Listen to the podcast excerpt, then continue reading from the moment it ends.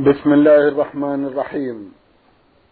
الحمد لله رب العالمين والصلاة والسلام على نبينا وسيدنا محمد وعلى آله وصحبه وسلم.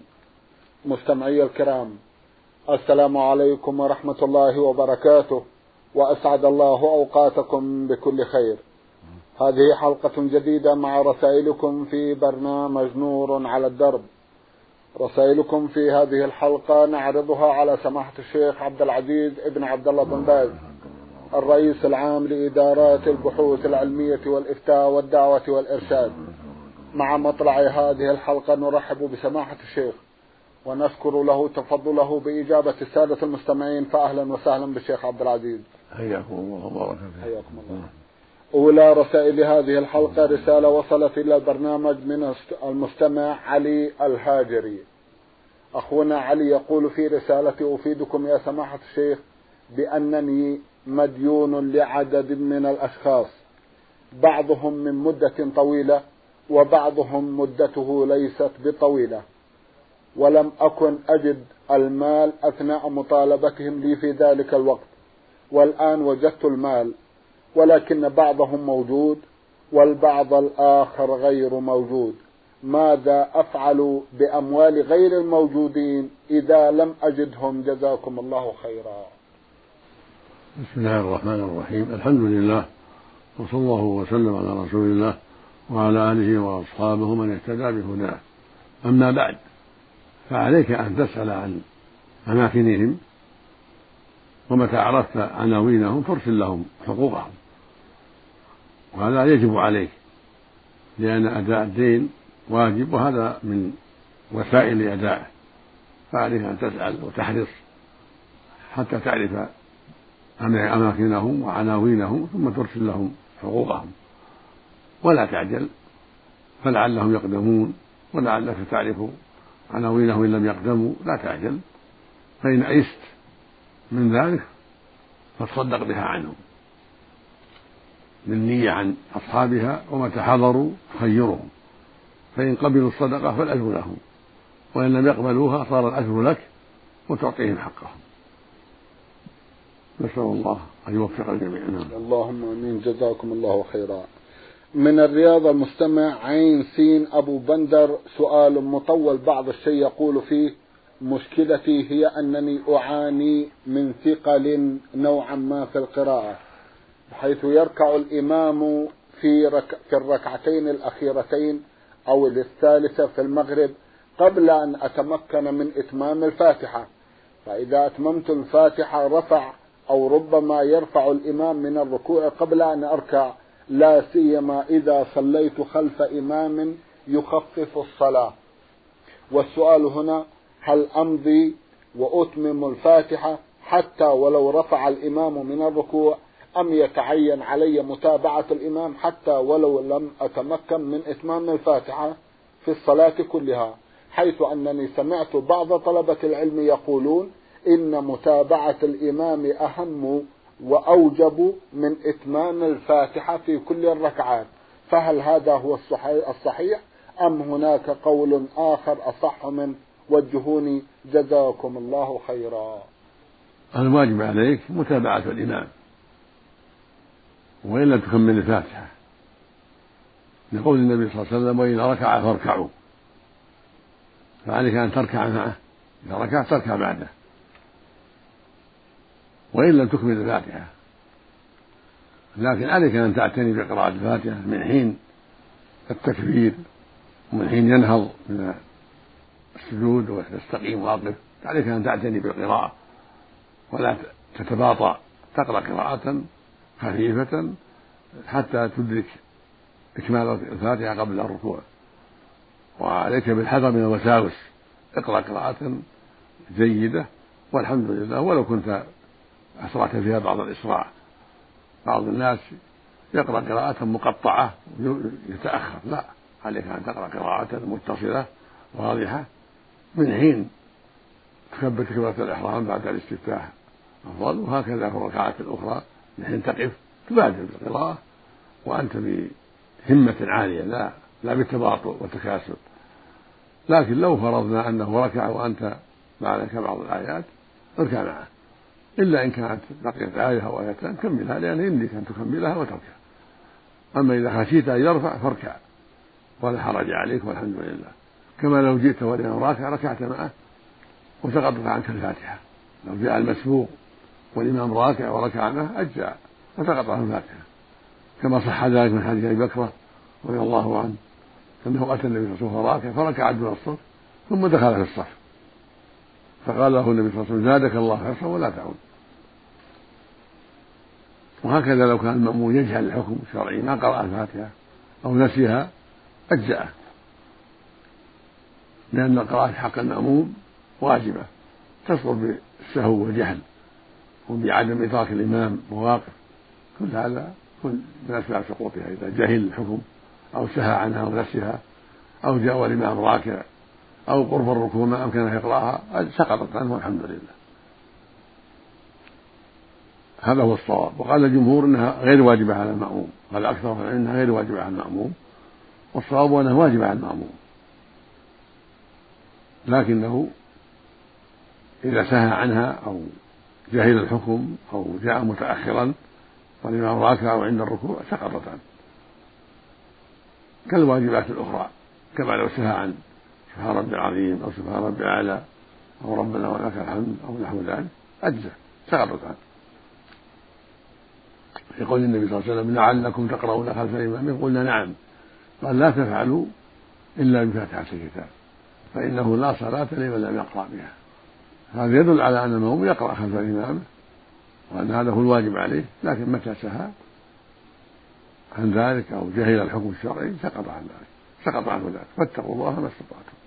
والأصل في هذا حديث أبي بكر لما جاء النبي راكع عليه الصلاة والسلام ركع معه ولم يأمره بإعادة الركعة مع أنه لم يقرأ الفاتحة لأنه معذور. بسبب عدم حضوره حال قيام الإمام. نعم. جزاكم الله خيرا. أيضا يقول في سؤال آخر صليت إماما برجلين. سمعت أحدهما كبر للإحرام أثناء تكبيري للإحرام. وقد مضيت في الصلاة مع اعتقادي بطلان صلاة الرجل المذكور فما الحكم؟ حفظكم الله. أين؟ يقول صليت إماما برجلين. سمعت أحدهما كبر للإحرام أثناء تكبيري للإحرام. وقد مضيت في الصلاة مع اعتقادي بطلان صلاة الرجل المذكور فما الحكم؟ حفظكم الله. الأظهر أن صلاته صحيحة وصلاة الرجل الثاني صحيحة. أما هو فيؤمر بالإعادة لأنه كبر مع الإمام والواجب يكبر بعد الإمام. كما قال صلى الله عليه وسلم إذا كبر فكبروا. فتأمره بعد بعد السلام بأن يعيد الصلاة. أما أنت فأنت معذور لأنك سمعته وأنت في الصلاة والمأموم معذور حين تأخر مع صاحبه يظنه مستقيما يظن صلاته صحيحة وهو له شبهة وأنت لك شبهة في عدم الإنكار عليه وقد كبرت فالأصل في هذا الصحة إن شاء الله لشبهة صحة صلاته بسبب أنه وقف مع المأموم الثاني وأنت لا تستطيع الإنكار عليه في الصلاة. نعم. جزاكم الله خيرا. آخر سؤال له يقول هل وجود المأموم بين مجموعة من الأطفال دون سن التمييز عن يمينه وشماله في الصف هل يؤثر أو يخل بصلاته؟ يقول هل وجود المأموم بين مجموعة من الأطفال دون سن التمييز عن يمينه وشماله في الصف. هل يؤثر أو يخل بصلاته؟ نعم. يعتبر فدا إذا كانوا إذا كانوا دون السبع يعتبر فدا إذا كان ما في غيرهم ما صف معهم غيرهم يعتبر فدا ما يصح. نعم. جزاكم الله خيرا. عليه أن يعيد يعني عليه أن يعيد الصلاة. عليه أن يعيد يقول النبي صلى الله عليه وسلم لا صلاة لمنفرد خلف الصف. وهو حكم حكم المنفرد نعم. إذا كانوا دون التمييز دون نعم. السبع يعني. نعم. جزاكم الله خيرا. سؤال من المستمع سعيد سعد الشهراني يقول فيه لقد حجيت هذا العام وعندما أردت البدء في تأدية طواف الإفاضة تذكرت أنني على غير وضوء على غير وضوء ولم أستطع الذهاب للوضوء لوجودي مع عائلة ولكثرة الزحام فاستمريت في إكمال الأشواط ولما انتهيت سألت أحد الإخوان عن عملي هذا فقال لا يجوز الطواف من غير طهارة ولكن عليك أن تنوي طواف الإفاضة مع طواف الوداع ففعلت ذلك. هل ما فعلته صحيح؟ نعم. الطواف الأول غير صحيح وطواف الأخير بنية الوداع والإفاضة مجزي والحمد لله. عند الخروج نعم. جزاكم الله خيرا. رسالة من أحد الإخوة المستمعين يقول أنا أعمل في المملكة العربية السعودية في بقالة صغيرة الحجم. تكسب في اليوم مبلغ يتراوح بين 200 أو 300 ريال. ولدي زبائن وأنا متزوج ومقيم هنا ولدي طفلة ومصاريف عائلية أخرى. لا أستطيع أن أصرف على الوالد أو الوالدة لأن لدي أخوين بالإضافة إلى أسرتي. فأحد إخواني الكبار رفض أن يساعدني لمد الأسرة. فما هو رأيكم؟ جزاكم الله خيرا. يقول أنا أعمل في المملكة في بقالة صغيرة الحجم تكسب في اليوم مكسب يتراوح بين 200 أو 300 ريال. ولدي زبائن وأنا متزوج ومقيم هنا. ولدي طفلة ومصاريف عائلية أخرى. لا أستطيع أن أصرف على الوالد أو الوالدة ولدي أخوان بالإضافة إلى أسرتي لكن أحد إخوتي رفض أن يساعدني في مصاريف الوالدين فما هو توجيهكم لي ولإخوتي؟ جزاكم الله خيرا. عليك أن تصرف على الوالدين والأولاد إذا كان الوالدان عاجزين لا يستطيعان الكسب والنفقة. على أنفسهما من مالهما. فتقسم ما لديك وما تحصل بين الجميع حسب طاقتك بين أولادك وأبويك ونفسك وزوجتك حسب الطاقة. وعلى أخويك يساعدا في ذلك يلزمهما أن يساعدا في نفقة والديهما إذا كان يستطيعان ذلك. فاتقوا الله ما استطعتم. ونفقة أولادك وأبويك إذا كان عاجزين عليك. وهكذا زوجتك. وعلى أخويك أن يساعدا إذا كانا يستطيعان من مالهما أو من كسبهما. وهذا واجب هذا من بر الوالدين واجب على الأولاد. ويكون التوزيع على حسب الطاقة توزيع ما لديك تصنع به الطعام للجميع وتشتري كسوة للجميع حسب طاقتك. فاتقوا الله ما استطعتم. نعم. جزاكم الله خيرا. يسأل عن أخيه الذي لم يساعده في الصرف على الوالدين. إن شاء رفع أمره إلى الحاكم وإن شاء صبر. إن شاء رفعت أمره إلى الحاكم حتى يلزمه إذا كان يستطيع. أما إذا كان عاجزا فليس لك العنوان عليه. جزاكم الله خيرا. رسالة من أحد الإخوة المستمعين يقول أنا سوداني أقيم في المملكة وأنوي أقضي فريضة الحج وذلك في الحج المقبل إن شاء الله. ولأول مرة. ولكن علي دين. يلزمني أن أسدد الدين ولو بطريقة المراسلة. وإذا لم أجد إنسانا أرسل معه هذا المبلغ ماذا أفعل؟ جزاكم الله خيرا. تفعل ما تستطيع؟ وتحج والحمد لله. ليس من شرط الحج ألا يكون عليك دين. ما دمت قادر على الوفاء ولو بعد الحج الحمد لله. ترسله قبل الحج أو بعده. وأنت على خير إن شاء الله. نعم. جزاكم الله خيرا. أسألكم عن فضيلة السواك. هل هي قبل الوضوء أم بعد الوضوء؟ السواك يشرع استعماله عند الوضوء في أول الوضوء وفي أول الصلاة. هذه السنة. عند المضمضة وعند الإحرام. نعم. نعم. إذا سافرت في شهر رمضان إلى منطقة يباح لي الإفطار فيها. وأمضيت مدة عشرين يوم في ذلكم السفر. كيف تنصحونني إذا أردت القضاء؟ جزاكم الله خيرا.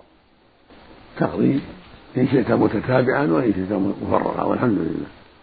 تقضي ما أفطرت؟ نعم. سواء كان ذلك متتابعا أو مفرغا الأمر في هذا واسع والحمد لله. إن تابعت فهو أفضل وفرغت فلا حرج. جزاكم الله خيرا. ماذا لو أخر إذا جاء رمضان آخر سماحة الشيخ لا يؤخر إلى رمضان. الواجب أن يقضي قبل رمضان. نعم. فلو أخر بغير عذر عليه القضاء والتوبة وعليه إطعام مسكين عن كل يوم زيادة. جزاكم نصف صاع عن كل يوم جزاكم مع. التوبة ومع القضاء. جزاكم الله خيرا. المستمع عين عين ميم من المنطقة الجنوبية يسأل ويقول مشكلتي في علاقتي بالناس. فهناك من أرتاح إليهم وأجالسهم وأجد فيهم الصديق والرفيق وأشعر بالارتياح لوجودي معهم وهؤلاء قلة. وهناك قسم آخر ممن أعرف لا أطيق الجلوس معهم ولا التحدث إليهم ولا أرتاح لهم أبدا وأجد بأن طبعي لا يوافق طبعهم وأحيانا أضطر إلى البقاء معهم والحديث إليهم والتعامل معهم لارتباطي معهم بقرابة أو في عمل أو غير ذلك مما يضطرني للمجاملة معهم. وإذ عيد عيد يقول مشكلتي في علاقتي بالناس فهناك من أرتاح إليهم وأجالسهم وأجد فيهم الصديق والرفيق وأشعر بالارتياح لوجودي معهم وهؤلاء قلة. وهناك قسم آخر ممن أعرف لا أطيق الجلوس معهم ولا التحدث إليهم ولا أرتاح لهم أبدا. وأجد بأن طبعي لا يوافق طبعهم. وأحيانا نضطر إلى البقاء معهم والحديث إليهم والتعامل معهم لارتباطي معهم بقرابة أو في عمل أو غير ذلك. مما يضطرني للمجاملة معهم وإظهار البشاشة والارتياح غصبا عني. وأحس أثناء وجودي معهم أنني بحاجة إلى التكلف في الكلام والمعاملة وهذا لا أجيده مما يزيدني نفورا وبعدا عنهم وعدم ارتياح نحوهم. ولهذا أصبحت أفضل تجنب كل من لا أرتاح إليه بقدر الإمكان وهذا يؤدي إلى العزلة نوعا ما علما بأنني في حالة العزلة وبقائي لوحدي أحس بالراحة وأستفيد من وقتي في تلاوة القرآن وقراءة الكتب النافعة. عليك أن تعمل ما هو أصلح لقلبك وأن تختار الأصحاب والجلساء الطيبين. والأما أما الذين تنفر منهم ولا تلائمك طبائعهم ولا تأنس بالجلوس معهم فابتعد عنهم. واختر لنفسك ما هو أصلح. ولو ولو بالجلوس في بيتك لقراءة القرآن والتسبيح والتهليل ونحو ذلك. المؤمن يحاسب نفسه ويجاهدها في صحبة الأخيار والبعد عن الأشرار وفي اختيار الوقت الفاضل والصاحب الفاضل. أنت تجاهد نفسك فيما تراه أصلح لدينك وأسلم لدينك. فتصحب الأخيار وتصبر عليهم حتى تستفيد منهم وتبتعد عن الأشرار ولو كانوا من الأقارب حتى لا يضرك لا يضرك الجلوس معهم ولا تحمل نفسك ما لا تطيق. أما إن كنت لا لا ترغب في الجلوس مع الأخيار هذا مرض في قلبك. إذا كانوا طيبين أهل دين جاهد نفسك حتى تبقى معهم وتستفيد منهم. ولو نفرت نفسك منهم لما فيها من مرض المعصية لا تبالي بذلك. عليك بصحبة الأخيار. والصبر عليهم والاستفادة منهم ولو كنت تحس بشيء من الكلفة والشدة. لأن صفة الأخيار لا تأتي إلا بالخير. أما صفة الأشرار فإنها وسيلة للشر العظيم. فالحاصل أنك تحكم الشرع المطهر فيما هو أصلح لقلبك وأنفع لدينك في الجلساء وغير الجلساء فتجلس مع الطيبين ومع الأخيار ومع من تنفعك مجالستهم وتبتعد عمن يضرك الجلوس معهم من أقارب أو غيرهم. وبيتك خير لك من الجلوس مع من يضرك ومن لا تطيق البقاء معه لسوء أفعاله أو سوء أخلاقه أو سوء تصرفه. نسأل الله الجميع التوفيق. اللهم آمين. جزاكم الله خيرا. من الأخت المستمعة سين سين من المدينة المنورة رسالة وضمنتها جمعا من الأسئلة. في أحد أسئلتها تقول سمعت بحديث من ضمن ما قاله صلى الله عليه وسلم الصبر عند الصدمة الأولى فما معنى ذلك؟ هذا حديث صحيح. رأى امرأة تبكي صبيا فنصحها فقال إليك عني فإنك لن تصب بمثل مصيبتي. فلما أخبرت أنه الرسول صلى الله عليه وسلم ذهبت إليه. في بيته فلم تجد عند بابه بوابا فاستأذنت عليه وأخبرته أنها لم تعرفه فقال لها صلى الله عليه وسلم إنما الصبر عند الصدمة الأولى.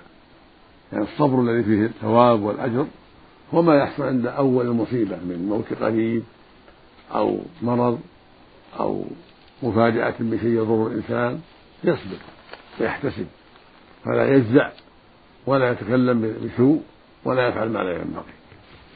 عند الصدمة الأولى. فيثاب على ذلك. أما إذا فعل ما لا ينبغي ثم صبر بعد ذلك هذا ما, ما ينفع. الصبر لا بد من سوف يقع. سوف يتسلى بعد ذلك إذا طالت طالت المدة. كصبر البهائم هذا لا ينفع. الصبر الذي فيه الأجر العظيم عند الصدمة الأولى عند أول ما تنزل به المصيبة من موت أو غيره يتحمل ولا يجزع. ولا ينح ولا ينكف شعرا ولا يشق ثوبا ولا يرفع صوته بالنياحة. هكذا يكون الصبر. بل يتحمل يسأل ربه توفيق ويقول إنا لله وإنا إليه راجعون. قدر الله ما شاء فعل ولا يجزع ولا يفعل ما لا ينبغي ولا يقول ما لا ينبغي. نعم. جزاكم الله خيرا. تسأل وتقول أقرأ في القرآن الكثير من الآيات التي تحث على التوكل على الله. أسأل كيف يكون هذا التوكل في حياتنا مع رجاء ضرب أمثلة لذلك؟ التوكل من أهم الواجبات. على المؤمن والله يقول سبحانه وعلى الله فتوكلوا إن كنتم مؤمنين. ويقول سبحانه من يتوكل الله فهو حسبه. ويقول جل وعلا وعلى الله فليتوكل المتوكلون. التوكل من أهم العبادات ومن أوجب العبادات. وهو التفويض إلى الله والاعتماد عليه والثقة به سبحانه مع تعاطي الأسباب. تعلم أنه مسبب الأسباب. وأنه مصرف الأمور. وأن كل شيء بيده جل وعلا. لا مانع لما أعطى ولا معطي لما هو النافع الضار. هو المعطي المانع. ولكنك مع هذا تأخذ بالأسباب.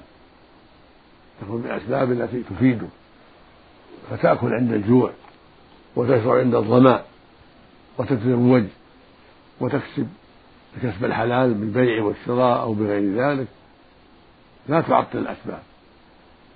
وأنت مع هذا متوكل على الله. تعلم أنه لن يصيبك إلا ما قدر الله لك وأنك لن تنجح إلا بتوفيقه وتيسيره سبحانه وتعالى.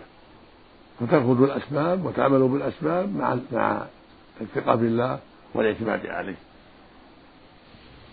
فتعالج المريض وأنت متوكل على الله. تعلم أنه هو الذي يشفي المريض. تعالجه. إلى الطبيب. تفعل ما قال الطبيب من إعطائه دواء أو كيه أو حميته أو ما أشبه ذلك. تبيع وتشتري وأنت متوكل على الله. تعلم أنه لن يحصل لك إلا ما كتب الله لك.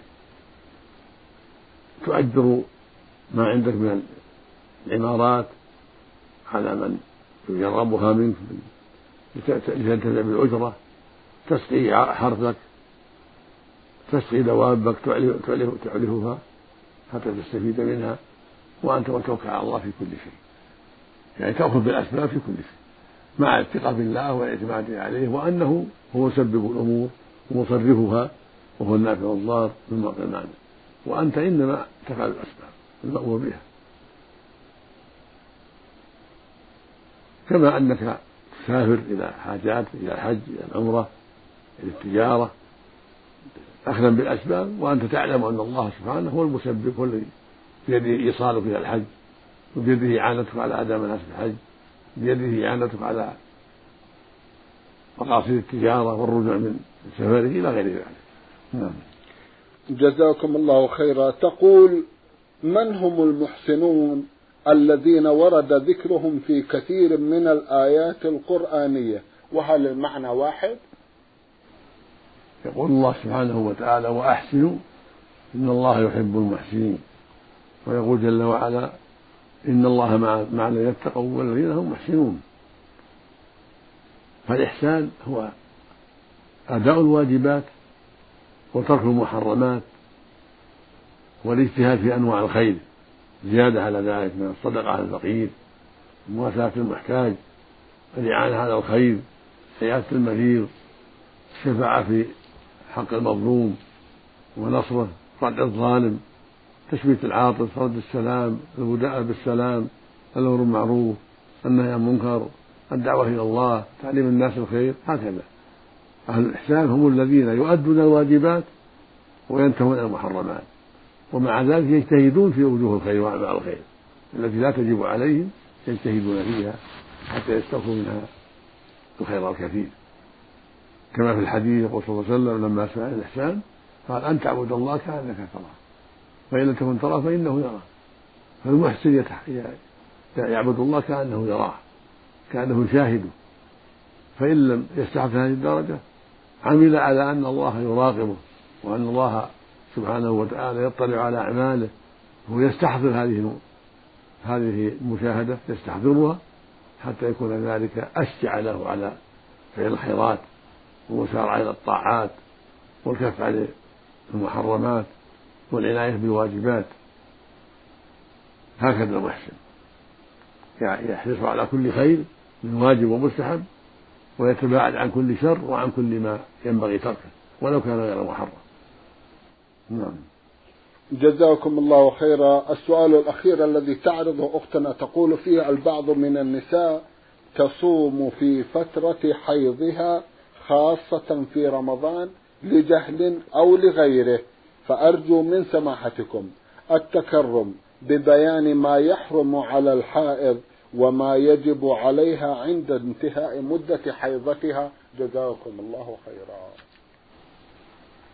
الحائض لا تصوم ولا يصح منها الصوم صومها باطل ولا يجوز لها نية الصوم. وإذا فعلت ذلك فعلها التوبة إلى الله من ذلك والندم والعزم ألا تعود في ذلك. وعليها قضاء الأيام اللي وقع فيها الحيض من رمضان عليها أن تقضيها لأن صومها غير صحيح.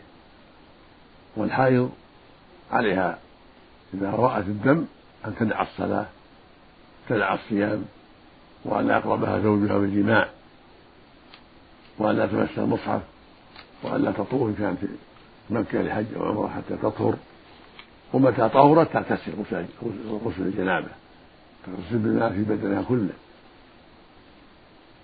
ثم بعد الغسل تباح لزوجها وتصلي مع الناس وتصوم مع الناس لأن الحيض انتهى. كل هذا ما يتعلق بالحائض. وإذا كانت في حج عمرة لا تطوف حتى تطهر. ولا بأس أن تلبي وتذكر الله وتسبح وتهلل. وتقف مع الناس في عرفات ترمي الجمار تقف معهم المزدلفة ولو كانت حائضة. لكن لا تطوف حتى تطهر. واختلف العلماء هل تقرأ أو تقرأ؟ الصواب أنها لها أن تقرأ. عن ظهر قلب. لا تمس المصحف لكن تقرأ. من عن ظهر قلبها لأن مدتها تطول فعليها مشقة في ترك القراءة وقد تنسى ما حفظت. بخلاف الجنوب فإنه لا يقرأ حتى يغتسل الجنوب لا يقرأ حتى يغتسل أما الحال والنساء فالصواب أنهما تقرأان لا بأس. لكن من مما في صدره يعني عن ظهر قلب لا تقرأ من المصحف. ولو احتاجتا إلى المصحف جاز لها مسه من دون حائل. عند مراجعة بعض الآيات يكون على يكون في يديها قفازان أو شبه القفازين حتى لا تباشر المصحف.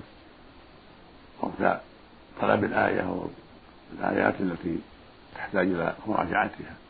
أو تستعين بمن تشاء من أخواتها حتى يراجعن لها المصحف فيما أشكل عليها أو غلطت فيه. نعم.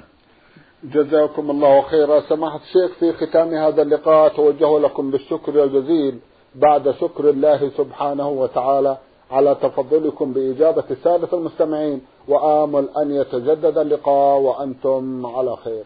اللهم مستمعي الكرام كان لقاؤنا في هذه الحلقة مع سماحة الشيخ عبد العزيز ابن عبد الله بن باز الرئيس العام لإدارات البحوث العلمية والإفتاء والدعوة والإرشاد. شكرا لسماحته. وأنتم يا مستمعي الكرام شكرا لحسن متابعتكم. وإلى الملتقى. وسلام الله عليكم ورحمته وبركاته.